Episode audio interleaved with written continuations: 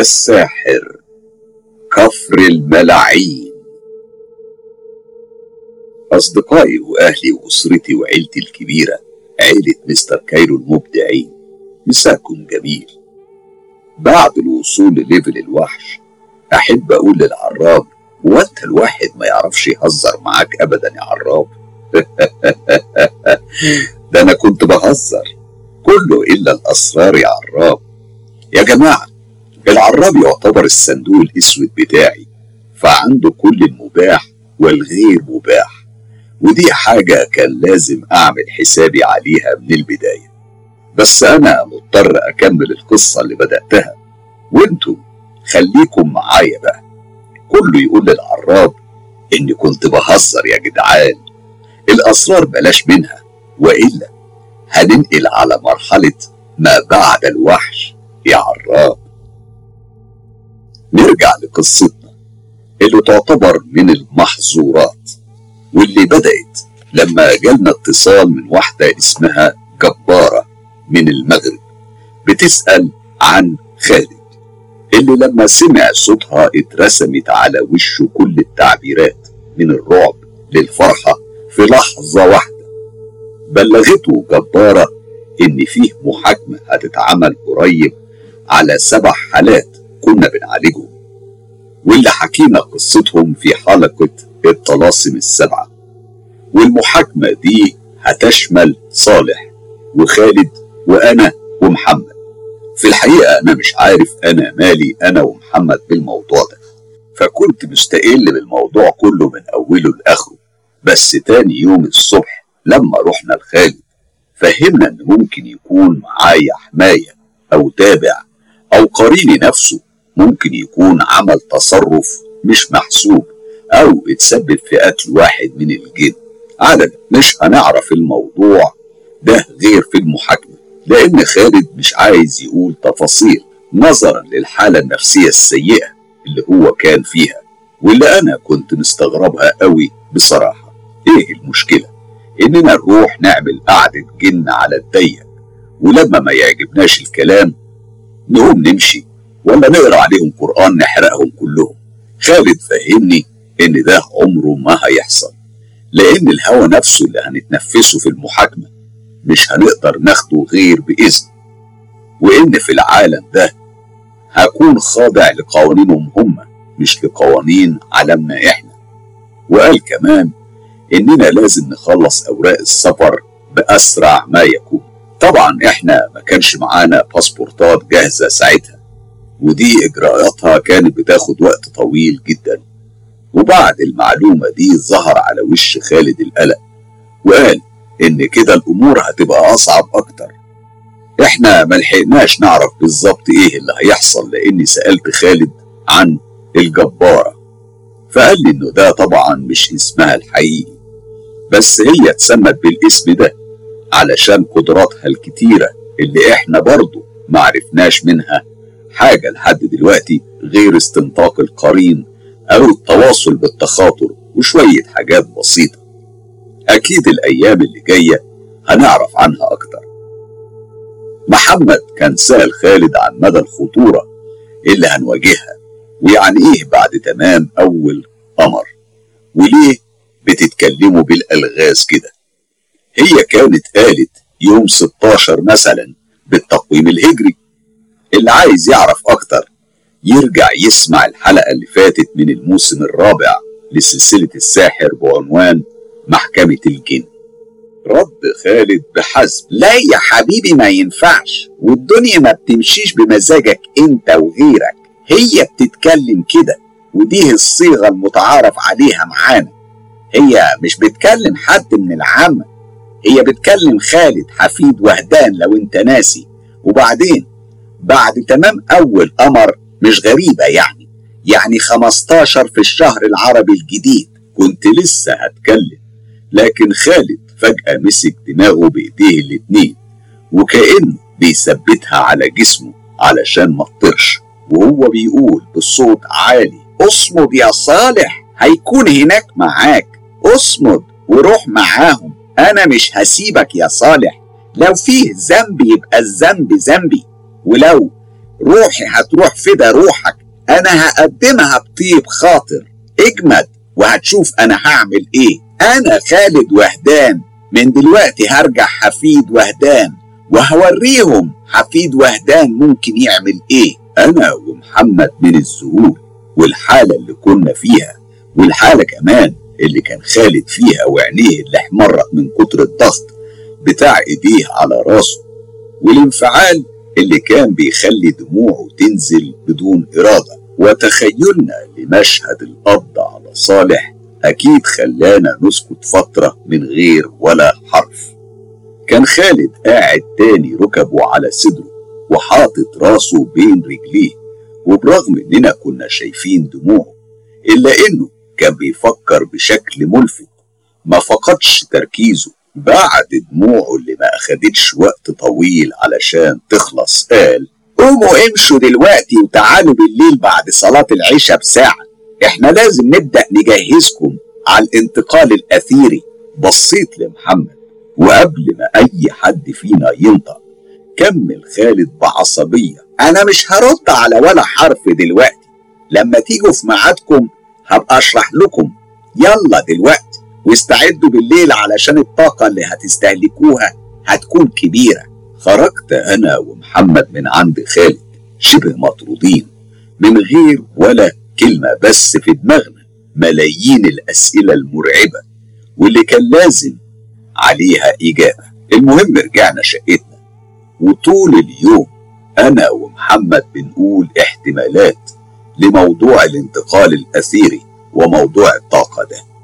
ما كناش عارفين يعني ناكل كتير مثلا ولا نمسك سلك كهرباء عريان علشان نشحن الطاقة ولا نعمل إيه؟ ما هو أم الكلام الغامض ده هو اللي بيخلي الواحد يتصرف غلط.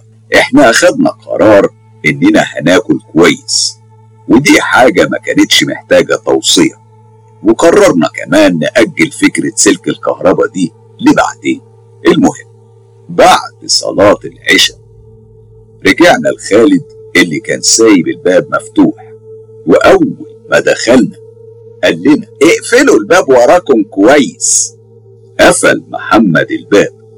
ودخلنا بخطوات بطيئة نسبيا. خالد صوته كان خالي من أي مشاعر. تحس إنه طالع من صوت ماكينة الصرف الآلي بعد ما تفصل من رصيدك السحبة وما تطلعلكش فلوس. فيه كمان ريحة بخور غريبة. أعتقد كان لبان ذكر مع حبوب حبة البركة مع حاجة عطرية شبه القرنفل كده.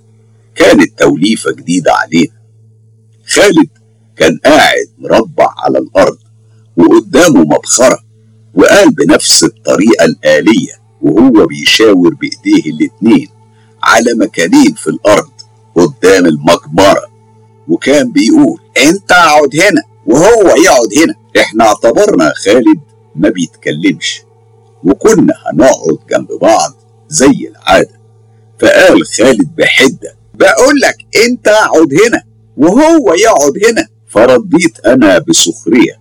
ليه يعني؟ وإحنا راكبين طيارة ولا إيه؟ يا عم إحنا قاعدين قدام مجمرة يعني هنتنيل هنتنيل. بص لي خالد بغضب وقال أنا مش هكرر كلامي تاني. عايز تقعد في المكان اللي يعجبك اقعد. بس أنا مش مسؤول عنك. الجملة دي مع مصطلح الانتقال الأثيري اللي رن في وداني فجأة ساعتها حسسوني إن الموضوع خطر فعلا. وممكن لو قعدت في أي مكان أنزل محطة تانية غير المحطة اللي هيروحها خالد. أنا مش فاهم حاجة خالص.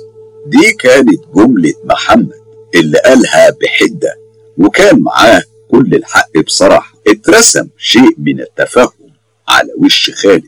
اللي قال طب اقعدوا وأنا هفهمكم. قعدنا. وهنا خالد بدأ يتكلم بهدوء. شوفوا بقى إحنا مادام مش هنقدر نروح المغرب بأجسادنا فما فيش طريقة غير إننا نروح بأرواحنا. الطريقة دي خطيرة جدا علشان تبقوا عارفين. الموضوع أصله مش سهل ومش هزار. هنعمل دلوقتي تمارين على الانتقال الأثيري وهو إن الروح بتسيب الجسد في حالة شبه يعني شبه النوم كده. مش إسقاط نجمي علشان الناس ما تفهمش غلط. في الانتقال الأثيري بيتحكم الأكثر معرفة بالمكان اللي الروح بتتنقل له وبيتحكم في رجوعها تاني في الوقت المحدد. ده اللي أنا فهمته من التجربة المرعبة اللي هحكي لكم عليها. لا هي ما كانتش تجربة مرعبة. هي الحقيقة كانت تجربة ملعونة. الجسم بيكون فيها عايش وعادي جدا والأعضاء الحيوية شغالة. بس لو الروح جرالها حاجة حالة الجسم نفسها بتتأثر وبيموت زي ما بيحصل مع الروح. المهم فهمنا نوعا ما الموضوع. برغم عدم فهمنا إزاي هيتحكم خالد في الرجوع والكلام الكبير ده كله؟ لكن ما كانش قدامنا أي حاجة غير إننا نقبل ونشوف هنوصل لإيه. لأننا هنعمل نفس الكلام ده إجباري في وقت من الأوقات. ولو رفضنا هتكون حياتنا هي التمن خالد بدأ يتكلم بحذر وقال اللي هتشوفوه دلوقتي ممكن يكون مرعب. وممكن يكون ممتع. على حسب حظكم. أنا مش هوديكم مكان معين لكني هرجعكم في الوقت المناسب.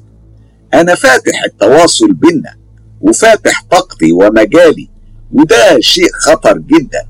ممكن كلنا ما نرجعش لو حد اخترق مجالي وحب يأذونا أنا قلت بحدة. آه، من الآخر كده يا عم خالد دي, تجربة انتحار ولا؟ ولا قتل عن بعد يا عم. إيه يا عم كمية المخاطر دي؟ أنت ناقص تقول لي إننا لو رجعنا نبقى محظوظين. سكت خالد تأكيدا على المعلومة. وزود الطين بلة لما قال وعلشان كده إحنا هنعمل التجربة دي أكتر من مرة. وخلي بالك يا وليد إن حياتك كده كده هتكون التمن. يعني حتى لو رفضت الموضوع كله مش هتعيش كتير. ما كانش فيه غير إني أقبل وأحاول أرجع من التجربة دي عايش على حد قول خالد. ويمكن يكون حظي حلو وأروح مكان أحس فيه بمتعة. يمكن يعني أروح الملاديف ولا حاجة. خلينا نشوف هيحصل إيه. محمد كمان كان ملتزم الهدوء. يعني في النهاية إحنا ما عندناش أي خيار. خالد على صوته وقال ها؟ مستعدين. بصيت أنا ومحمد لبعض. يمكن تكون نظرة الوداع. وقلنا آه مستعدين مستعدين. خالد قال لنا بصيغة أمر. اقفلوا عينيكم وحاولوا تفكروا في أي حاجة بتفرحكم. إحنا نفذنا من غير كلام. خالد رجع كمل كلامه وقال يلا خدوا نفس طويل وطلعوه ببطء. إحنا نفذنا برضو كلامه. بدون طرد وفي لحظات أنا حسيت إني بتحول لدخان وبطير مع دخان البخور. صوت خالد كأنه جاي من قاع بير غويط وبدأ يبعد أكتر لحد ما اختفى تماما. أنا دلوقتي كنت عبارة عن دخان وفي لحظات الدخان اتشكل في مكان ضلمة وفاضي. أنا كنت واقف في مكان أشبه بالفضاء الخارجي عن الكوكب. ضلمة تماما. مفيش ولا مصدر للضوء. ومفيش تحت رجلي أرض. في ثواني بدأت تظهر كيانات حواليا. الكيانات دي كان لونها أسود. شوية شوية اتحولت لأشكال بشرية. كلهم كان ليهم نفس لون البشرة اللي كان أسود غامق. فجأة المكان أصبح زحمة جدا. كنا نكاد نكون لازقين في بعض. لحد دلوقتي مش مشكلة. لكن فجأة ظهر من العدم شخص أبيض في وسطينا. شعره أصفر بيحمل ملامح أوروبية روسيا أو ألمانيا تحديدا. كان شايل في إيديه بلطة اللي بيقطعوا بيها الخشب. واضح إنه مش سوي. لأنه بدأ يضرب بالبلطة كل اللي يجي تحت إيديه وبدون شفقة ولا رحمة لمحني من مسافة حوالي 3 متر. كان بيقرب عليا بجنون. وهنا لاحظت حاجة ما كانتش باينة من الزحمة. الراجل ده نص جبهته مع نص راسه اللي قدام مقطوع وكأنه هو نفسه اتضرب بالبلطة في دماغه فطيرت نصها. مخه كان باين والدم لسه بينزل على وشه وهدومه. أنا ما كنتش فاهم ليه هو مصر إنه يوصل لي. كان بيقطع كل واحد بيني وبينه لحد ما وصلني وكنت أنا نفسي وصلت لآخر منطقة في المكان واللي كان عبارة عن حاجز من الخشب. لكن في منتهى القوة مفيش بعد كده مكان تاني. وكانه نهاية الكوكب بقيت أنا وهو وجها لوجه. وباقي الناس بتبعد بقدر الإمكان عن المشهد حفاظا على حياتهم. وهنا ظهر قدامي شوال مليان رملة تقريبا بس الغريبة إني لما رفعته من على الأرض كان خفيف نوعا ما كأنه مليان خشب مثلا. المهم إني كنت قادر أشيله وأتحرك بيه كويس. ومع ضربة البلطة الأولى اللي كنت بدافع بيها عن حياتي حركت الكيس قدام الضربة فتفادتها بإعجوبة. البلطة شقت الكيس من قدام وده معناه إن الرمل هيفضى منها بسرعة والمقاومة مش هتستمر كتير. ما زال الشخص الأبيض ده مصر عليا برغم إنه قدامه ناس بالآلاف وأي حد بيجي بالغلط بيني وبينه كان بيضربه ضربة بتشقه نصين وما بيهتمش بحد غير هو حاول يضربني تاني وبرضه أنا تفاديت الضربة بكيس الرمل. كل قطع فيه كان بيزيد رعبي هلع وبيأثر فترة وجودي في الحياة. عموما فكرة إن اللي بيحصل ده حقيقي مش حلم. فكرة في حد ذاتها مرعبة. كل تفكيري كان إن عاجلا أو آجلا هيطولني المكان كان زحمة زيادة عن اللزوم. واضح كده إن اللي بيموت بيجي غيره. أنا وهو كنا متواجدين في دايرة مساحتها لا تتعدى المترين. يعني دراع ببلطة يغطي المساحة بالكامل بدون معاناة. ملامح الراجل ده كانت بتزيد شراسة. بعد كل ضربة فاشلة. وشكله بيزيد رعب من كتر الدم اللي بينزل من مخه المفتوح على وشه. ضربة تانية جديدة في الشوال وضربة رابعة بتقول إنها آخر ضربة هيتحملها الشوال. زي ما يكون الشيطان اللي مصر على قتلي حس بالنهاية فكان سريع قوي في الضربة الخامسة. اللي أنا فديتها بالانبطاح على الأرض. السادسة كان المتوقع تكون في نافوخي أنا لو ما كنتش فوق على وليد يا وليد فوق يا ابني. المفروض إنك رجعت. دي كانت كلمات خالد اللي كان حاطط راسي على كف إيديه. وأنا كنت نايم على الأرض بيفوق فيا. بصيت حواليا علشان أتأكد أنا فين. لمحت محمد قاعد وعلى وشه علامات الفزع. واضح إن حظه ما كانش أحسن من حظي. أنا مسكت خالد من هدومه وأنا بقول له بمنتهى الغضب خالد اللي حصل ده كان حقيقي؟ رد عليا كان حقيقي؟ رد خالد وهو بيفك إيديا من على رقبته. أنت محسسني إني مصحيك في العالم الموازي. قبل التجربة أنا قلت كل اللي هيحصل حقيقي. وحاولوا تحافظوا على حياتكم. وده معناه إنكم معرضين للخطر بشكل كبير. تفتكر يعني كنت بقول كده ليه؟ علشان أعيشك في حلم مثلا ولا لعبة أتاري؟ حقيقي مليار في المية. ولو كان حصل لك حاجة أنت ما كنتش هتصحى خالص قولا واحدا. بصراحة كان صريح. ما أكدبش عليكم أنا طبعا عارف كل الكلام. اللي مش جديد ده من قبل كده. بس ما توقعتش ابدا إن الموضوع هيبقى حقيقي ومرعب بالشكل المبالغ فيه ده. أنا قمت قعدت جنب محمد اللي حسيت بجسمه بيرتعش وطلب خالد مني أحكي العالم اللي كنت فيه على ما محمد يهدى شوية. أنا حكيت وأنا كنت ملاحظ علامات الدهشة مش ظاهرة على وش محمد. وده كان دليلي على إن العالم اللي هو شافه كان أرعب بكتير من العالم اللي أنا شفته. أنا خلصت وأنا خايف أسمع محمد. آه ما تستغربوش. ما هو أنا بخاف على محمد من المواقف الصعبة اللي ما كنتش معاه فيها. وبحس بالتقصير في حقه. محمد بدأ يحكي وهو عينيه زيغة ومش عايز يركز في التفاصيل. كان بيقول إن المشهد بدأ بحاجة زي حفلة كده ما يعرفش فيها حد خالص.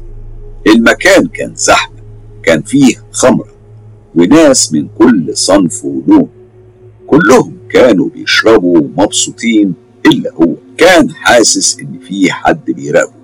عينيه كانت بتلف على كل الموجودين بيحاول يلمح حد يعرفه لدرجة إنه وقف ورا عمود مستخبي من كتر الخوف وهو بيراقب.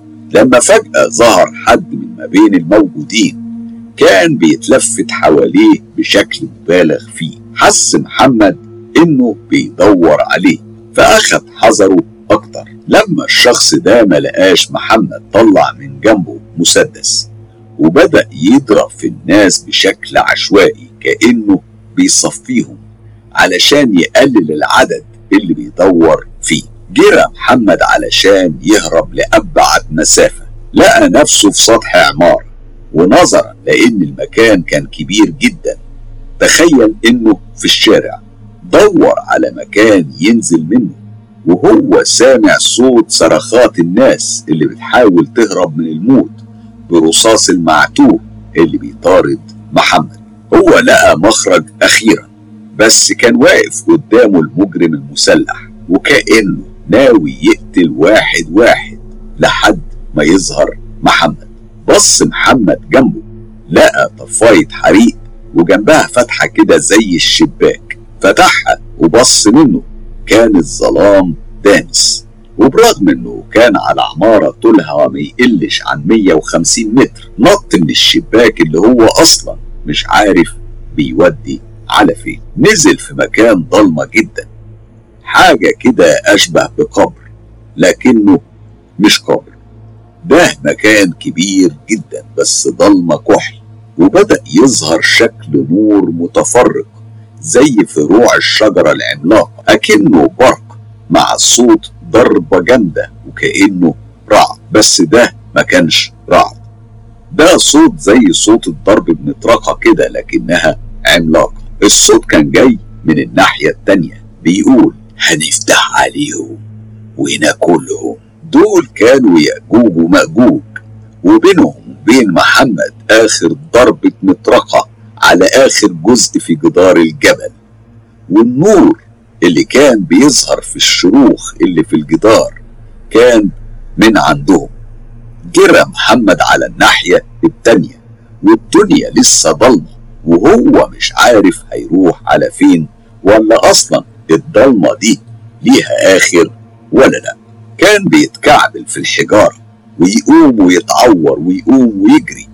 لما فجأة ظهر نور جاي من وراه وصوت وحوش جاية جري بسرعة تفوق الخيال. محمد كان بيجري ويقع ويقوم وهكذا لحد ما في لحظة فاق على صوت خالد خالد قال بتعجب أنتوا عملتوا إيه يا أولاد الحاج جمال في حياتكم علشان تتعاملوا بالشراسة دي؟ ده أنتوا لو بتفكوا اسحار من الولادة ما كانوش عاملوكوا كده على العموم.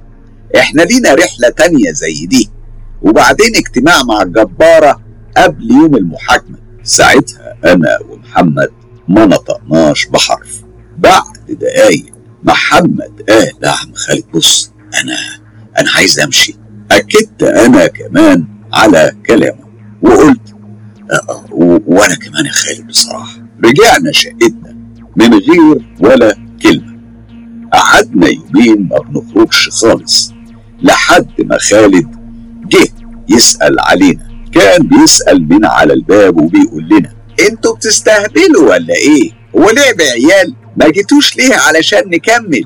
رديت أنا بصوت واطي علشان ما حدش من عندنا يسمعني بقول لك يا خالد التجربة دي مش هنعملها تاني بصراحة يعني لو حتى المحاكمة دي هيكون فيها موتنا يعني نعملها ونخلص إنما نعيش نفس التجربة دي تاني لا يا معلم يا ابني افهم أنت انت مش قادر تفهم ليه.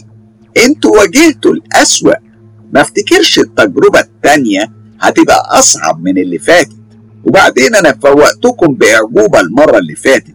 المرة اللي جاية لو ما قدرتش أفوقكم في الوقت المناسب أنتوا مش هتفوقوا خالص. رد محمد بهدوء تام.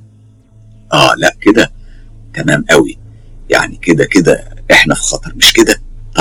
ما تخليه بقى كل مرة واحدة ونخلص. يعني مش لازم نعيش الخطر ده كل يوم يا عم خالد. ده كلامنا النهائي بص خالد في الأرض ونفخ دليل على نفاذ الصبر. وقال طيب الاجتماع مع الجبارة ده بقى ما فيهوش مخاطرة. ده هيكون أشبه بيوم المحاكمة.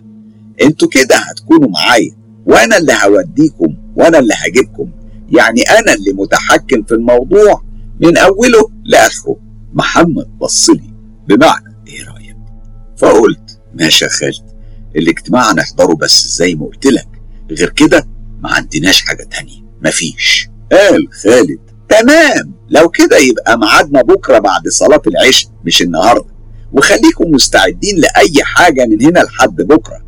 أنتوا دلوقتي مجالكم مفتوح ومحدش عارف مين ممكن يزوركم بس على العموم. أنا متوسم خير. هنا مسكني بإيد ومسك محمد بإيد علشان يحمسنا. وقال يا جماعة أنتوا بتحموا أنفسكم وبتحموا صالح اللي ضحى علشانكم كتير. هو يعني ما يستاهلش بعد المساعدات اللي قدمها دي كلها. تضحية بسيطة. بصراحة خالد كان عنده حق. إحنا من إمتى بنخاف منهم؟ ما إحنا طول عمرنا كنا بنواجههم. حتى وإحنا أطفال. وشفنا اللي يشيب الراس. وعلى العموم إحنا مكملين. ولو مش علشان صالح علشان أرواحنا. تاني يوم بعد صلاة العشاء كنا عند خالد بنفس القعدة بنفس البخور. بس المرة دي هو قال امسكوا إيد بعض. وزي المرة اللي فاتت قال برضه خدوا نفس عميق وطلعوه ببطء. بعد ما تغمضوا عينيكم وعايزكم تفكروا في حاجة بتفرحكم. أنا في بالي كنت بقول الله يحرقك من ساعة ما شفنا وشك وإحنا بهم وغم. ضحك خالد وقال فكر بس وإنت هتلاقي الدنيا اسودت. وشوية شوية بدأ يظهر كيان من بعيد قاعد. إحنا كنا بنقرب منه. إحنا التلاتة طايفين في الهواء مش بعيد قوي عن الأرض. شوية وبدأت تظهر ملامح الشخص اللي قاعد ده. أكيد دي جبارة. طولها كان متوسط. كانت لابسة فستان نبيتي. رفيعة بشكل ملحوظ. عينيها واسعة. لون بشرتها قمحي. وشعرها أسود وطويل ومعمول كيرلي طبيعي. أول ما ظهرنا قالت جبارة بهزار. ينفع كده؟ الست تيجي قبل الرجالة؟ ابتسم خالد. وقال معلش بقى انت عارفة إحنا لسه بنتمرن. بصت جبارة لمحمد وقالت له ازيك يا محمد؟ وبعدين بصت لي وقالت لي. وانت يا وليد إيه أخبارك؟ غريبة. إزاي عرفتني أنا ومحمد من غير تعريف؟ ردت جبارة وكأنها بتقرأ أفكاري. شوفوا باختصار علشان أنا ما عنديش وقت كتير. أنتوا عديتوا بالأصعب. ولازم تكونوا عارفين إن ربنا مش هيختار لكم حاجة ما تقدروش عليها. وبعدين ده أنتوا ولاد جمال وتربية بيت من ألعن بيوت الأرض. هتقدروا عليهم بحول وقوة لا إله إلا الله. هنا قال خالد باهتمام طيب وصالح يا جبارة. ابتسامة الجبارة زادت وقالت طول عمرك يا خالد. بتفضل الناس على نفسك. المشكلة فيك أنت. أنت اللي ممكن تروح فيها لأنك أنت المسؤول الأول على اللي حصل. وللأسف عدم وجود مرقص قلقني. كنت متفائلة بوجوده بس للأسف ما قدرتش أوصل له لحد دلوقتي. رد خالد بثقة وقال أنا عندي اللي يثبت إني على حق. المهم صالح ردت جبارة بنفس الثقة. تمام. واللي هينجيك هينجي صالح يا خالد. خليك واثق من كده. اعمل اللي عليك واثبت انك كنت مضطر لكده وكله هيبقى في أمان. قال خالد وكأنه بيأكد على كلامها. يعني يا جبارة مفيش خوف على صالح؟ ردت الجبارة بحزم. مادام مفيش خوف عليك يا خالد يبقى مفيش خوف عليه. وأنا عارفة أنا بقولك إيه. يلا بقى علشان عطلتني. أنا هكون موجودة في المحاكمة بس مش هنتواصل. يلا يا شباب ربنا معاكم. اختفت جبارة وكأنها ما كانتش موجودة. أنا عجبتني أوي الحركة. تحكم غير عادي وكأنها بتقفل سماعة تليفون إحنا بقى كان لازم نمسك في بعض وحاجة آخر مسخرة. المهم قال خالد اتنفسوا ببطء يلا وركزوا في الرجوع. إحنا أخدنا وقت عقبال ما فوقنا وإحنا لسه ماسكين إيدين بعض. بس الموضوع كان ممتع المرة دي أكتر منه مرعب. المحاكمة كانت بعد يومين بالظبط. رحنا عند خالد في نفس الميعاد بتاع كل مرة. وقعدنا نفس القعدة ونفس الكلام لحد ما بدأنا نظهر في مكان كده زي الكهف مليان كيانات سودة شكلها مرعب. والكيانات دي كانت قريبة مننا جدا. نفس الإحساس بتاعي وأنا طفل في بير بيت الحاجة دهب. نفس الكيانات المرعبة بس لما كنت طفل كنت بقدر أجري سواء طالع أو نازل. أما هنا أنا كنت مرعوب بس مش قادر أتحرك. بصيت لخالد وحاولت أتكلم لكن صوتي ما كانش طالع. خالد بصلي ونظرات عينيه بتقول مش قلت لك الكلام ده هيبقى بإذن؟ نظرات التحدي والكره كانت باينة عليهم. مفيش ملامح بس قربهم من وشنا والسخونة اللي أكيد كلنا كنا حاسين بيها كانت بتقول كده. إحنا كنا أشبه بتلاتة أسرى حرب وقعوا في إيد جيش العدو بس أرواحهم مهمة. مطلوبين أحياء. كان فيه كيان ضخم ظاهر في آخر الكهف واضح إنه القاضي أو حاجة زي كده. وكان فيه كيان متسلسل واضح إنه صالح. كان مرمي في جنب الكهف منهك القوة والجبارة كمان كانت موجودة في آخر التجمع. صوت قوي وعميق ومرعب. قال قتل سبعة مننا في يوم واحد. حاجة لا تغتفر. لازم يروحوا قصادهم أرواح كتيرة. يمكن كمان ما يكفنيش فيهم أرواحكم أنتم الأربعة. هنا أنا قلت في بالي. يا نهار أزرق. ده إحنا كده رايحين رايحين. حاول خالد يرفع إيديه. اللي ما كانتش بتتحرك. فالكيان قال اتكلم. قال خالد بصوت مرهق. واضح إن المكان ده بيمص طاقتنا يا زعيم. اللي ماتوا مش أكتر من مجرمين كانوا مسلطين من شخص ما عندهوش ضمير لأذية بشر لا حول لهم ولا قوة. ظهر فجأة على الأرض كيس دم كبير. فكمل خالد وقال ده رحم بنت اتدمر بالكامل ولو اتجوزت مش هتخلف. دي واحدة من البنات اتحرمت من الأطفال تماما. ظهر جنبه أجزاء من جسم بشري. وقال خالد ودي بنت تانية اتصابت بأورام. هتسبب لها سرطان مع الوقت. وفجأة ظهر حاجة زي المخ. وهنا كمل خالد وقال ودي زهايمر. ده غير اللي جالها تليف في الكبد يا زعيم وغيرها وغيرها. بكل شكل من الأشكال السبعة دول أخدوا أكتر من حياة سبع أشخاص قدامهم بدون وجه حق.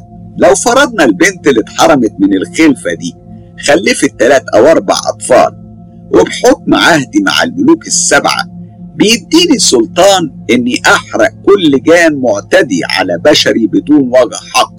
بيرفض الخضوع أو الخروج بدون رجعة. هنا قال اللي اسمه الزعيم ده أنت كمان اتكلم. معرفش ليه حسيت ان الكلام مش ليا واكد لي المعلومه اني حاولت اتكلم لكني ما قدرتش. وسمعت صوت محمد بيقول أنا ما عملتش حاجة خالص ولا أعرف أموت حد من عالمكم أصلا. قال الزعيم بتساؤل ولا تعرف إذا كان معاك حماية أو خدام؟ رد محمد ولا ولا معايا حماية ولا معايا خدام. صوت الزعيم قال وأنت؟ اتكلم حاولت أتكلم فلقيتني بتكلم. فقلت أنا أنا كمان يا زعيم ما أعرفش أقتل حد من عالمكم أنا والله كنت بتفرج. ظهرت ابتسامة على وش خالد بمعنى آه يا جبان. أنا مش عارف ليه هو كان مطمن كده. طرح عليا الزعيم نفس السؤال بتاع محمد. هل أعرف إذا كان معايا حماية أو خدام؟ وردي كان ولا معايا حماية؟ ولا خدام. هنا خلص دورنا. وبدأ الزعيم يستجوب. مجموعة من الجن والشياطين بلغة مش بتاعتنا ولا كنا فاهمين منها حاجة. الموضوع اخد أكتر من ساعة تقريبا. هنا جه صوت غير صوت الزعيم. بيقول بصوت مرعب. يتم الرجوع للملوك السبعة والعهد المبرم ما بينهم. والرجوع لخدمة وهدان ومحاولة التوصل لاتفاق في قبول دية أو عهد كنت عايز أتكلم وأقول إحنا هنروح ونرجع ولا إيه؟ بس صوتي ما طلعش. كل الأصوات سكتت فترة غير من أصوات زائر الكيانات اللي حوالينا واللي كنا حاسين إنهم هيموتونا في أي لحظة. بعد دقايق مش كتير كانت السلاسل اللي على الكيان اللي توقعت إنه صابر بتتفك. وبعدها بثواني عدت ساعات. قال الزعيم مهما حصل بعد كده؟ بحذرك من ارتكاب مجزرة زي دي تاني مهما كانت العهود اللي واخدها. وده آخر تحذير. وساعتها هيكون القصاص بدون محاكمة. شوية واختفى وشوية والكيانات بدأت كمان تختفي على مضض. في النهاية ما فضلش غيرنا إحنا وجبارة اللي مع اختفائها ظهر جسم حد واقف بره الكهف. ما ظهرش منه أي تفاصيل واختفى في ثواني. أعتقد إني أنا بس اللي شفته. المهم إحنا رجعنا بنفس الطريقة اللي رحنا بيها. كنت متخيل إن المحكمة زي عندنا فيها سنين ونقد واستئناف وشغلانة. لكن برغم رعبي كان الموضوع سريع ما أخدش وقت وأظهر فيه قوة العهود اللي خالد واخدها وقوة خدام وهدان الله يحرقه. كان يوم جمعة علشان خالد كان عندنا لما سمعنا الصوت بينادي عليه من تحت وزي ما أنتوا حفظتوا يبقى حد غريب. كان بابا بيصلي العصر وكانت فرصة. لو اللي بينادي ده هيطلع إننا نروح معاه لخالد نقابله. بصله خالد من البلكونة وأنا ومحمد وراه. طبعا كانوا تلات رجالة بجلاليب وطواقي فلاحي. واضح كده إنهم من قرى الدلتا. خالد ما كانش يعرف ولا واحد فيهم. واضح كده إنهم جايين له على السمعة. المهم رحب خالد بيهم وقال لهم يطلعوا. وهم على السلم كنا إحنا التلاتة في طريقنا لشقة خالد. قابلنا الناس على السلم ودخلنا الشقة وهم بيعرفوا نفسهم. الحاج صديق أبو عرفان كبير كفر شتات أنا كوليد مش هقول اسم الكفر الحقيقي علشان ما تحبسش. والحاج منصور الريس والحاج سيد الدمنهوري من أكابر الكفر. طبعا خالد بالنسبة لهم كان معروف فعرفهم علينا بالعادي بتاعنا اللي كان هيقضي علينا من شوية. محمد ووليد المساعدين بتوعي خير يا رجالة. اتكلم الحاج صديق اللي واضح إنه ما ينفعش حد منهم يتكلم من غير إذنه. واللي كان راجل ضخم بشكل ملفت تخين بشرته بيضة على عكس الاتنين التانيين. وده يديك انطباع إنه وارث قرشين وسلطة من أيام الإقطاعيين. كان ماسك في إيديه عصاية واضح إنها من الأبانوس برغم إن مش محتاجها هو لأن صحته كويسة. وقال اتكلم يا حاج منصور أنت أكيد عارف أكتر مني لأنك نسيب شيخ الغفر تحسوا منه إنه تباهي أكتر منه إذن بالكلام. هنا رد الحاج منصور اللي كان جسمه طويل نوعا. رفيع لكنه بكرش يتعمل له حساب. لون بشرته حنطي مناخيره رفيعة وطويلة. والله يا شيخ اللي بيجرى في الكفر ده شيء مرعب. أنا مش عارف يعني إيه اللي صابنا. إحنا كنا زي الفل والله. بصله خالد بنفاذ صبر وقال بطريقة دبلوماسية. بعد إذنك يا حاج منصور ممكن تقول اللي حصل على طول بدون مقدمات علشان بس الوقت. هنا اتدخل الشخص التالي اللي اسمه الحاج سيد واللي كان رفيع وطوله متوسط بشرته سمراء واضح من تحت الطاقية إنه أقرع بالكامل. وقال إيه إيه جراه يا شيخ. ما الموضوع كبير وبدأ من فترة يعني هو مش وليد اللحظة يعني. دي مشكلة الكفر بحاله يا شيخ. فرد خالد بهدوء. طيب أنا آسف. كمل يا حاج منصور. كمل. قال الحاج منصور بحماس. آه من الآخر كده يا شيخ خالد الكفر بتاعنا يعني صابته لعن. لعن غريب. بعد ما أهل الكفر قتلوا الشيخ مدبول العارف يعني هو كان شيخ تقي. والله يا فضيلة الشيخ ما يتغيرش عنك كده. قال خالد علشان يلخص الحوار. وقتلوه ليه يا شيخ منصور؟ لما هو كان راجل تقي رد الشيخ منصور وكأنه مسك طرف الخيط وقال أيوة أنت كده حطيت إيديك على قص المصايب. الراجل ده كان تقي وبيفك أسحار وبيساعد أهل البلد مع إنه يعني كان غريب عن البلد لكنه عاش وسطينا هو ومراته وبنته أكتر من 25 سنة زي الفل ويعتبر يعني ما بنعملش حاجة في الكفر غير لما بنشوره المهم يعني بعد العمر ده كلاته عجبته واحدة من عين أعيان الكفر وشاور على الحاج صديق وقال ابن الحاج صديق. وباين كده إن في ما بينهم علاجة. هنا كان قاعد الحاج صديق بالشموخ وكأنه يعني طبيعي إن ابنه يكون ابن الراجل الغني اللي بيعمل علاقة مع أي بنت تعجبه في الكفر. كمل منصور وقال الواد أصله كان رايد البت بصراحة. بس الحاج صديق عارض طبعا. أنت عارف يا شيخ ما ينفعش حد من الأكابر يتجوز بنت لا أصل ولا فصل.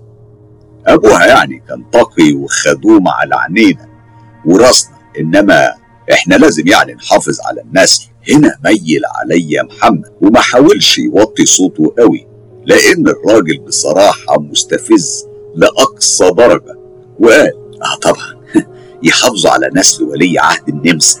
واصل منصور من غير ما يقطع كلامه. محروس ولد الحاج منصور. ما المحروس اسمه محروس برضه. هنا ظهرت الخنقة على وش خالد كالعادة. كمل منصور. بس البت حالها وقف. ما بقاش يجي لها عرسان خالص. الحاج صديق كان فاكرها إن أبوها يعني عامل لابنه سحر علشان ما يتجوزش غيرها. بس مع الأيام والشهور محروس اتجوز وخلف ولد سماه صديق. كبر وعمره وصل لثلاث سنين الله يرحمه. هنا بدأ الأسى يظهر على وش التلاتة وأنا ومحمد وخالد بلا مشاعر بعيون ميتة زي عيون السمك. طول الفترة دي كان بحق الله الشيخ مدبولي شغال بحب. وبما يرضي الله مع كل الناس. يمكن بالعكس كمان كان بيحاول يجتهد أكتر. في يوم منيل بقى بنيلة ما نعرفش إيه اللي هفه في نافوخه خطف صديق الصغير وذبحه ورماه في الترعة. كان مستحيل نفكر إن هو اللي عمل كده. بس بعد ما الحكومة طلعوا الجتة من الترعة واستلمناه لاحظنا آثار حرق وكتابة على جتة الولد. الحكومة قالت إن دي مش آثار تعذيب دي آثار سحر وأعمال. إحنا بصراحة شكينا في طوب الأرض إلا هو بعد فترة قصيرة. الست أم بدوي بتاعت الخضار شافت الشيخ مدبول الأول مرة بيقرب من ابن بنتها اللي بيلعب عند الباب في عز الليل واللي زود شكها فيه إنها لمحته من جوه البيت وهو بيتلفت حواليه. ولما ما لقاش حد شايفه طلع من جيبه حلاوة واداها للولد. الواد تقريبا يعني برضه كان نفس العمر كده حوالي ثلاث سنين. الواد أخدها منه بس ما أكلهاش. حاول يأكلها للولد بالعافية. ولما صوته بدأ يعلى جرى على طول. الست ام بدوي قالت للحاج صديق اللي حصل والحاج صديق بنباهته عرف إن هو اللي قتل حفيده. وبعيد عنك يا شيخ. قامت يوميها حريقة في الكفر. اصل حبايب الحاج كتار. كان الكفر كلاته قدام بيت الشيخ مدبولي أو الساحر مدبولي.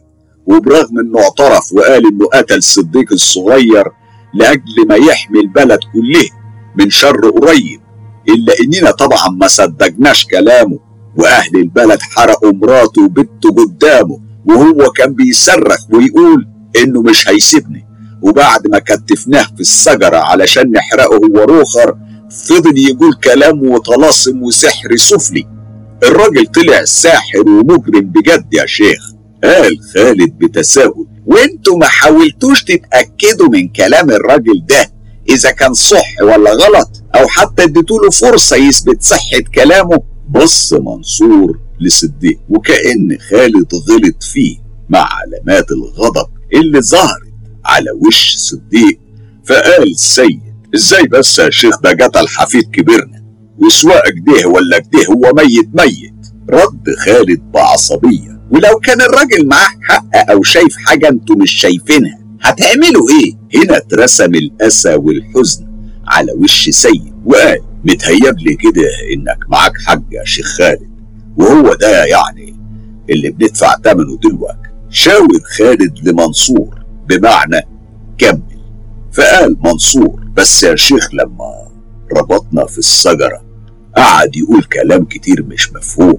كان بيصرخ وبيشاور علينا وبعد ما دلجنا عليه الجاز قال كفر ملعون وملعون أهله وناسه ليوم الدين. النصر للي يموت محروق بدون ذنب. وبصلنا وهو بيضحك والنار ماسكة في جتته وقال كل بيت من بيوت الكفر هيروح منه صغاره.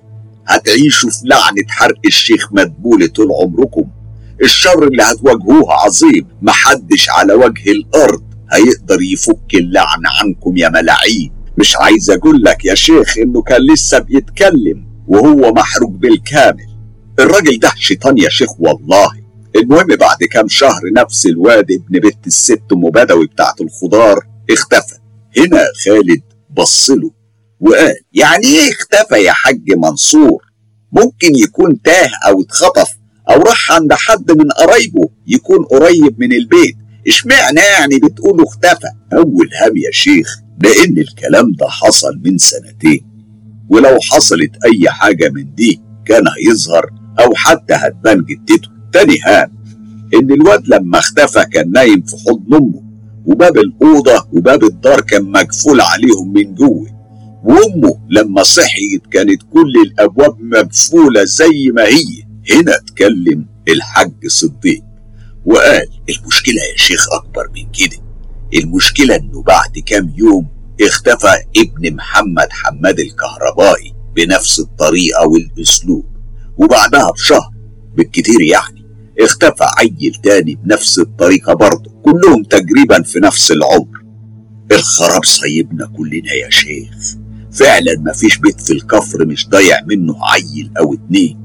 المشكلة الأكبر إن الطفل اللي بيروح بيروح وراه العيال اللي كانت بتلعب معاه واحد ورا التاني وكأنه بينادي عليهم من مكان ملعون وبيروحوا له. فالخلق بدأت تخاف تقول إن ابنهم ضايع علشان أهل الأطفال اللي هتختفي بعد كده ما تحملهمش الذنب والمسؤولية. الناس كانت بتكذب وتقول إنهم بعتوا عيالهم بره الكفر علشان ما تسيبهمش اللعنة. وهم في الحقيقة اختفوا يا شيخ. ومفيش حد عارف العيال دي بتختفي إزاي. كلهم بيختفوا من قلب الدار بالليل بيناموا ما بيطلعش عليهم النهار. من حوالي أربع أشهر كانت بنت سيدة بتاعت الحليب غفلت جنب ابنها. فقت عليه قرب الفجر كده وهو قايم من جنبيه وبيمشي لحد الباب بجسم ثابت موزون. بالرغم إنه يعني كان لسه بيتعلم المشي وفجأة اتشديتوا أنتوا مع الولد اللي كان قايم من جنب أمه ونسيتوا إن ميعاد نهاية الحلقة جه. روقوا كده يا حلوين اللي عايز يعرف باقي قصة كفر الملاعين. يستناني الأسبوع اللي جاي يوم الأربع على قناة مستر كايرو. وانت بقى يا عراب هدي اللعب شوية. انت الواحد يعني ما يعرفش يهزر معاك خالص. تصبحوا على خير. يا حلوين. لا حلو. حلوة يا وليد. لا المرة دي ملعوبة. بصراحة جبتني. جبتني فعلا. وأنا علشان خاطر أنا بشجع اللعبة الحلوة وبحب فعلا الحريفة. أنا هفوتها لك. هعديها لك يا وليد ومش هحكي الأسرار. هخلي السر اللي محدش يعرفه عنك جوه خزنة الأسرار جوه الصندوق الأسود لحد ما يجي الميعاد اللي هطلع فيه الأسرار. ماشي يا وليد المرة دي واحد صفر.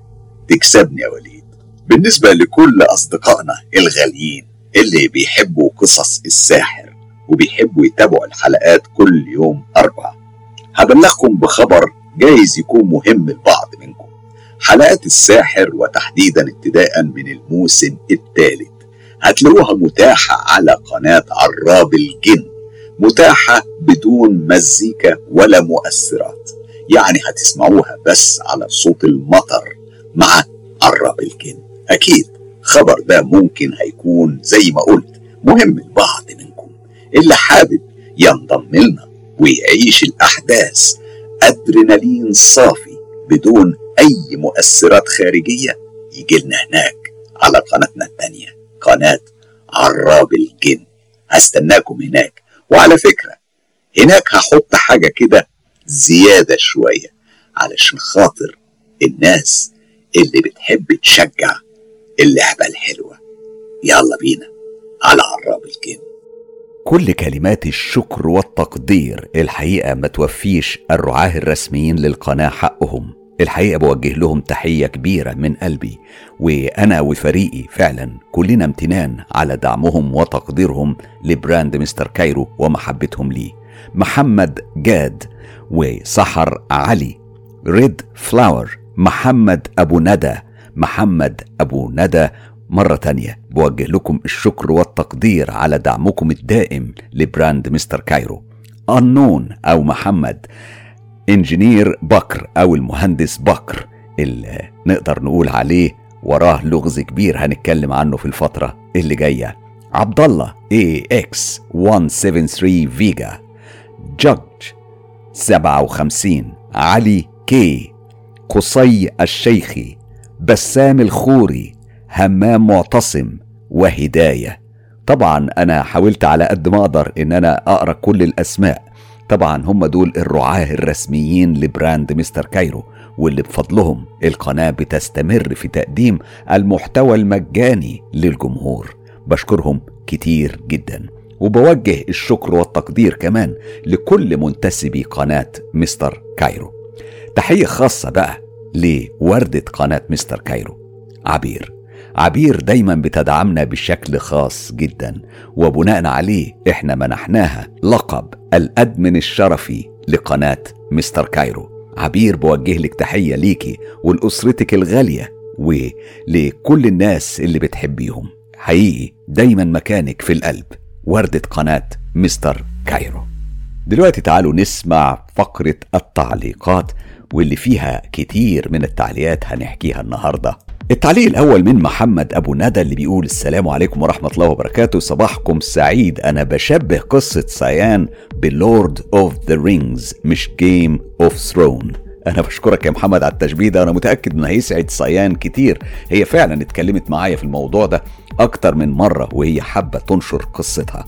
لكن هل سيان مجهزة مفاجأة في أول أيام العيد؟ الحقيقة يمكن تكون مجهزة مفاجأة لكن المؤكد إن أنا مجهز مفاجأة كبيرة جدا فيما يخص قصة سيان في أول أيام العيد. بشكرك كتير محمد أبو ندى.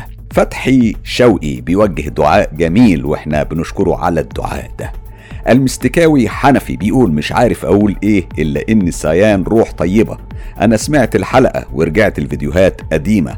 لو تعرف يا مستر حسام قد إيه المشاعر اللي انتابتني حزن غدر فرح غضب. لكن اللي بحسه وفضل معايا إن سيان سيان تتحب بالفعل محدش يستغرب إن اللي خلطوها يكنوا لها كل التقدير والاحترام.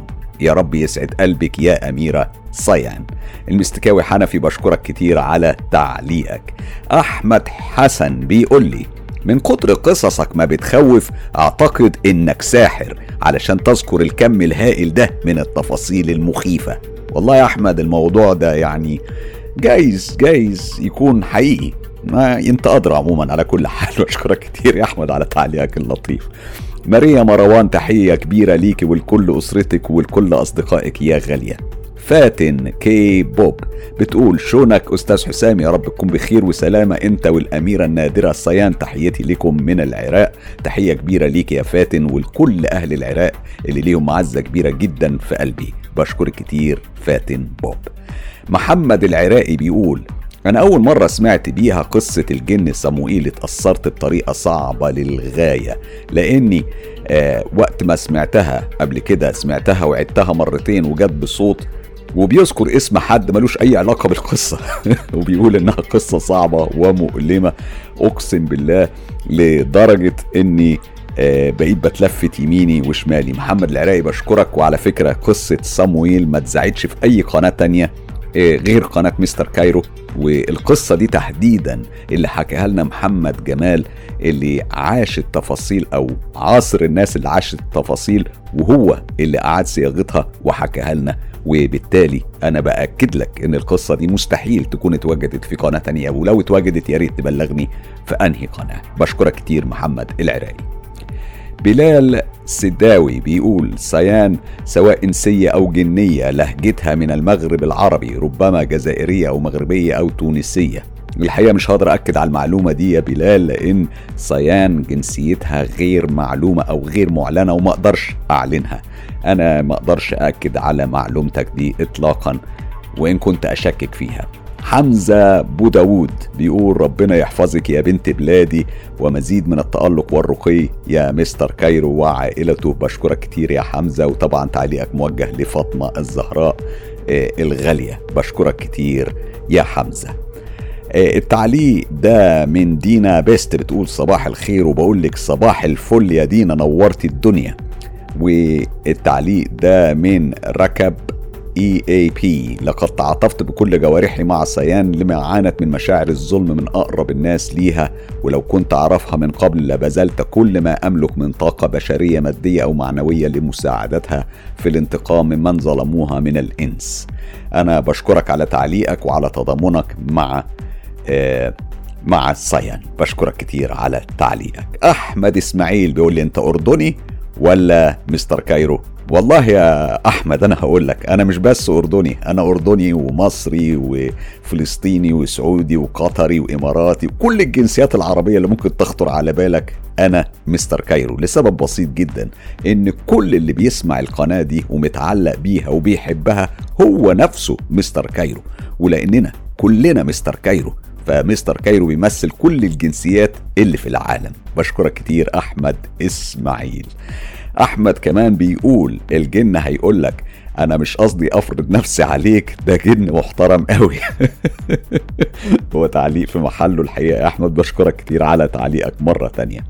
سول 369 بتعلق على شهادات مرعبة من عالم الجن ودي طبعا من القصص اللي زعناها الأسبوع ده يوم السبت اللي فات وبتقول فكرت إني الأولى. لكن طبعا حد سبقك يا سول في التعليق لكنك الأولى في قلوب قناة مستر كايرو وكل فريقها. عطار سهام بتقول مساءك فل رمضان كريم الله أكرم. يا سهام بشكرك كتير على تعليقك الجميل. الشعار بيقول أنا شعار أنا بعت لك أسرار عن عالم الجن السفلي مع نجمة الجزائر فاطمة الزهراء بناء على طلب الجمهور في التكملة. من على لسان الجنية سمران ووالدها وأسئلة مني كتير عن عالمهم الخفي وأجوبة مؤكدة. شعار أكيد. هنشر القصة بمجرد ما فاطمة تعيد صياغتها وتوصلها لي وأنا من الناس اللي متعلقة كتير بقصصك وتحديدا بالتجارب اللي أنت عشتها. تجارب فعلا تشد. استمتعت بإن أنا أحكيها. جنة محمد بتقول تحية طيبة على مستر كايرو. كل فريقه المدهش أرجو أن توصل تحياتي الكبيرة وإعجابي الشديد بسيان وأتمنى سيان تكون سمعانة. أنا بصراحة مش عارف أوصل لها بقالي فترة طويلة لكن بتمنى أن تكون سمعانة ويوصل لها التحية دي. آه من التعليقات اللي لفتت انتباهي بسمة ميريتا صديقتي الغالية بتعلق على تجربة الساحر. طبعا عارفين الساحر بيذاع كل يوم أربع ومع وليد جمال وهي بتقول يلا يا ولا ما يقدر عليك إلا جبارة. سيمو وريني فيه يوم. وأكيد يا بسمة جبارة هتقوم بالواجب والزيادة. وأنا سامع كمان ما بين التفاصيل كده ما بين السطور آه، في عندنا مرقص. وده واضح إن هو هيبقى شخصية من الشخصيات اللي هن هنتوقع ظهورها في الساحر قريب. وأتوقع هو اللي يقدر يخلصنا من وليد ومن تصرفات وليد. أنا بتفق معاكي تماما يا بسمة. في كتير كتير بيتمنوا إنهم يقتصوا من وليد. وأنا بضم صوتي لصوتهم ومجهز له مفاجأة هتطلع من دماغه يوم الاربع اللي جاي. بشكرك كتير بسمة. مريدة. سهيلة بتقول أنا عندي سحر مدفون سحر الموت بطيء لا جواز بيكمل ولا عمل ولا شيء. ادعوا لي أنا بدأت بالرقية. أنا بقولك بلاش بلاش تدخلي نفسك في متاهات. يا سهيلة خليكي مع ربنا سبحانه وتعالى. دي رقيتك الحقيقية إنك تقربي من ربنا وتحكي له على همك ووجعك وتأكدي ربنا هياخد بإيدك. أنا بدعيلك من دلوقتي. يا سهيلة. بشكرك كتير على تعليقك شارلي سمحون آه بيقول أنا أريد أن تبث على قناة العراب قصة أنا الكفرة وشكرا لكم. الحقيقة قصة أنا الكفرة سابقا وقصة آه نزار اعترافات نزار وقصة حكاية شارع 101 وزام وزام وسر هافا والدم الملعون. كل القصص دي خلاص أصبحت مخصصة فقط وحصريا لمنتسبي قناة مستر كايرو بعد ما خلاص زعناهم على القناة لمدة سنين طويلة. ودلوقتي أصبحوا من المحتويات الحصرية فقط لمنتسبي القناة فبكل تأكيد كان يسعدني إن أنا أنشرها لكن هي دلوقتي أصبحت ملك منتسبي القناة. آه، الطريقة الوحيدة لسماحها هو الانتساب للقناة. بشكرك كتير على اهتمامك يا تشارلي. مجهول الهوية من أصدقائي الغاليين بيقول شباب أنا بدي أنتسب ليكم. آه، أي شخص بده يتواصل معي على تليجرام هذا اسمي أو هذا اسمي مجهول الهوية. فاللي عايز يكلم مجهول مجهول الهوية على تليجرام ده اسمه وكنيته على التليجرام. موسى بيقول رمضان كريم يا مستر كل سنة وأمة محمد بخير. سؤالي يعني لما سيان تقول إن وقتنا مش زي وقتهم تقصد إيه؟ أنا أعتقد إنها تقصد إن الزمن عندهم محسوب بحسبة غير الزمن عندنا، يعني إحنا اليوم عندنا 24 ساعة ممكن يكون عندهم أطول، آه، ده بيديهم يعني أبعاد مختلفة عن عالمنا. حلاوة روح بتقول الروعة هنا الإثارة هنا الإبداع هنا الدهشة هنا. والله يا حلاوة روح أنت مفيش أحلى منك. أشكرك كتير على تعليقك فاتن الحسناوي صديقتي الغالية من العراق اللي بعتز جدا بصداقتها بتقول إن شاء الله في الانتظار ربنا يوفقك يا أستاذ حسام. هي طبعا كانت في انتظار حلقة شهادات مرعبة من عالم الجن. بتمنى يا فاتن تقولي لنا رأيك في الحلقة إيه؟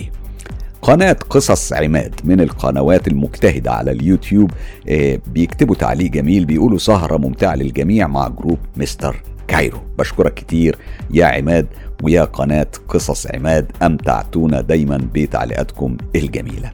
ياسر زهران صديقي الغالي والقديم ومن أقدم متابعي قناة مستر كايرو بيقول القصص اللي كان مصاحب ليها صوت المطر أو صوت الفحم المشتعل بتبقى حلوة. والله وبتدي إيحاء حلو جدا ومعايشة للأحداث وحتى المؤثرات الأخرى ما بتبقاش مزعجة. أنا بشكرك يا ياسر على تقييمك ده وده كان تعليقه على الاستفتاء اللي كنت حاطه وبسألكم بتحبوا تسمعوا آه، قصص رعب مستر كايرو بدون مزيكا ومؤثرات صوتية تحبوا تسمعوها على المطر ولا على صوت الفحم المشتعل ولا على صوت الرعد؟ يعني كان في مؤثرات طبيعية كتير كنا بنحاول نستعرض وجهة نظركم عليها. وعلشان كده والمناسبة دي بفكركم قناة عراب الجن هتسمعوا عليها قصص ممتعة مرعبة. لذيذة وما فيهاش أي مزيكا ولا مؤثرات. فقط الأدرينالين الصافي مصحوب بأصوات من الطبيعة. أتمنى تعجبكم. رابط الاشتراك موجود في خانة الوصف وفي أول تعليق. بربون فيش صديقي من اسكندرية نهاد الغالي. نهاد من أغلى أصدقائي على اليوتيوب. بيقول best like before I watch my dear حسام طبعا هو بيقول إن هو حط الإعجاب قبل ما يسمع الحلقة وأنا بشكره كتير على ثقته الغالية. مملكة ريماس مع أوفى المخلوقات بتقول أنا جيت وأنا كمان جيت. يا آه، مملكة ريماس قناتك قناة جميلة. دخلت اتفرجت على بعض الفيديوهات اللي فيها وبتمنى إن إحنا نشترك مع مملكة ريماس مع أوفى المخلوقات من القنوات اللطيفة للناس اللي غاوية الحيوانات الأليفة على اليوتيوب. مدام خان بتقول هنا كل الحصريات والمتعة المتميزة والتجدد هنا وفقط. هنا على قناة مستر كايرو والمحبة والتقدير للعراب والأستاذ المميز حسام. كلنا مستر كايرو. مدام خان بشكرك كتير. تقديرك حقيقي فرق معايا كتير. رمضان كريم وإن شاء الله يا رب. أحلى أيام رمضان جاية. وأحلى أيام العيد قربت وكلنا هنحتفل سوا. وبفكركم افتتاح قناة عراب الجن قرب جدا. هنعمل حفلة كبيرة على قناة عراب الجن وهيكون فيها بث مباشر وهيكون فيها هدايا وهيكون فيها حاجات لطيفة جدا. هنستناكم ما تنسوش. هنعلن هنعلن عن الميعاد قريب جدا. سكاوي ملك الذئاب King of Wolves بيقول رمضان كريم مستر كايرو إن شاء الله نكون معاك في السنة اللي جاية في رمضان. وأنا بشكرك يا سكاوي نورت الدنيا ويا رب يكون في عمر وأكون معاكم رمضان اللي جاي ونعمل مع بعض قصص مرعبة ومخيفة كتير. دلولة دلولتي من الجزائر بتقول والله يا مستر مفيش حد هيعلي نسبة الأدرينالين في جسمنا غير قصصك المرعبة لحد دلوقتي. أنا ما سمعتش حد بيحكي حكايات مرعبة ومفصلة غيرك. نبرة الصوت بس تشق الصدر أنا خايفة أموت من الرعب يا مستر. ربنا يستر بس. دلولة بشكرك على تعليقك الجميل وسعيد إن القصص بتعجبك. هي بتكمل وبتقول صوتك سلطان يا أستاذنا الجميل صوتك لوحده يطير النوم من عينيا. كمل يا بطل. بشكرك دلولة بس على فكرة. على قناة عراب الجن القصص بحكيها علشان تناموا مش عشان تصحصحوا. يبقى هنا على مستر كايرو بتصحصح. تروح على عراب الجن تنام. خليكوا فاكرين بشكرك كتير. يا دلولة. التعليق ده من عمرو النجار بيقول بلاش تكمل يا خضر لأن لو أي حد حصل له حاجة هتكون أنت السبب. هو بيعلق على القصة اللي كان خضر طنطوري صديقنا والأدمن الذهبي لقناة مستر كايرو اللي بعت قصة ونشرناها وكانت من القصص اللي بيحكي فيها عن بعض التجارب المرعبة وخطوات تنفيذها. وهو هنا عمرو بيعلق له بشكرك كتير وبوجه تحية بالمناسبة دي لخضر طنطوري الفتى الذهبي الفارس الذهبي الفارس الأول لقناة مستر كايرو اللي بعتز جدا بصداقته. تيفا تيفا بتقول أهلا مستر كايرو. بشكرك كتير تيفا نورت الدنيا. أم باقر من العراق بتقول الله يسعدك يا شيخ الشباب. والله أنا إذا جيت أنام أسمع قصصك ممتعة وهو ده المطلوب إثباته يا أم باقر. ربنا يبارك فيك ويحفظك ويفرح قلبك. بشكرك كتير على تعليقك الجميل. أحلام أحلام بتقول أستاذي أنا أحلام من لبنان. يا رب تكون عجبتك قصصي. والله والله كلها صحيحة. وشكرا للست فاطمة من الجزائر لصياغتها بكل احتراف. وشكرا ليك لأنك راوتها وكأني بعيشها الآن. كلنا مستر كايرو. بشكرك أحلام من لبنان. تحية كبيرة للبنان ولكل أهلنا في الشام اللي بسعد كتير بتعليقاتهم الجميلة ومشاركتهم معانا من خلال قناة مستر كايرو. ومسك الختام هيكون صديقي غاوي مشاكل. اللي بيقول السلام عليكم أخويا مستر كايرو مبارك عليكم الشهر الفضيل. بشكرك كتير غاوي مشاكل افتقدتك من فترة وسعيد بعودتك لقناتك قناة مستر كايرو بيتك ومكانك ودايما تنورنا. بشكرك كتير على اهتمامك. نادية رحال بتقول ملك الرعب بدون منازع. ما قدرتش ما اقراهاش يا نادية نورت الدنيا. بشكرك كتير وبتمنى لكم طبعا سهرة جميلة وسحور طيب بإذن الله. ودايما خليكم فاكرين موقع الرعب اللي بتدور عليه موجود في مكانين. قناة مستر كايرو وقناة عراب الجن. هنا وهنا هتسمع رعب مش هتسمعه في أي حتة. قولوا لي بقى. ليه تشترك في قناة مستر كايرو أو قناة عراب الجن. أنا هقول لك علشان توصلك آخر المعلومات اللي ممكن تفيدك وتحميك أنت وأهلك والناس اللي بتحبهم من عالم السحر والسحرة وكمان علشان تكون ملم بعالم الجن والعوالم الغامضة اللي بتشاركنا حياتنا. اسمعوا لو عندكم تجارب حقيقية وحصلت بالفعل ليكم أو لحد من أصحابكم وحابين تشاركوا بيها أصدقاء مستر كايرو. سهلة جدا. ابعتوا التجارب على الصفحة الرسمية للإعلامي حسام مصباح على موقع التواصل الاجتماعي فيسبوك أو على تطبيق تليجرام هو الأفضل للحصول على كل الحصريات. انضموا لجروب تجربة رعب مستر كايرو وصفحة هستيريا قصص رعب على فيسبوك أما بقى لو حابب تدعم تجربة مستر كايرو سهلة جدا. ادعموا بالاشتراك في القناة والإعجاب بالكليب لو عجبكم و share الكليب في كل مكان واتساب ماسنجر إنستجرام وأخيرا يوتيوب. خلي الدنيا كلها تعيش تجربة مستر كايرو.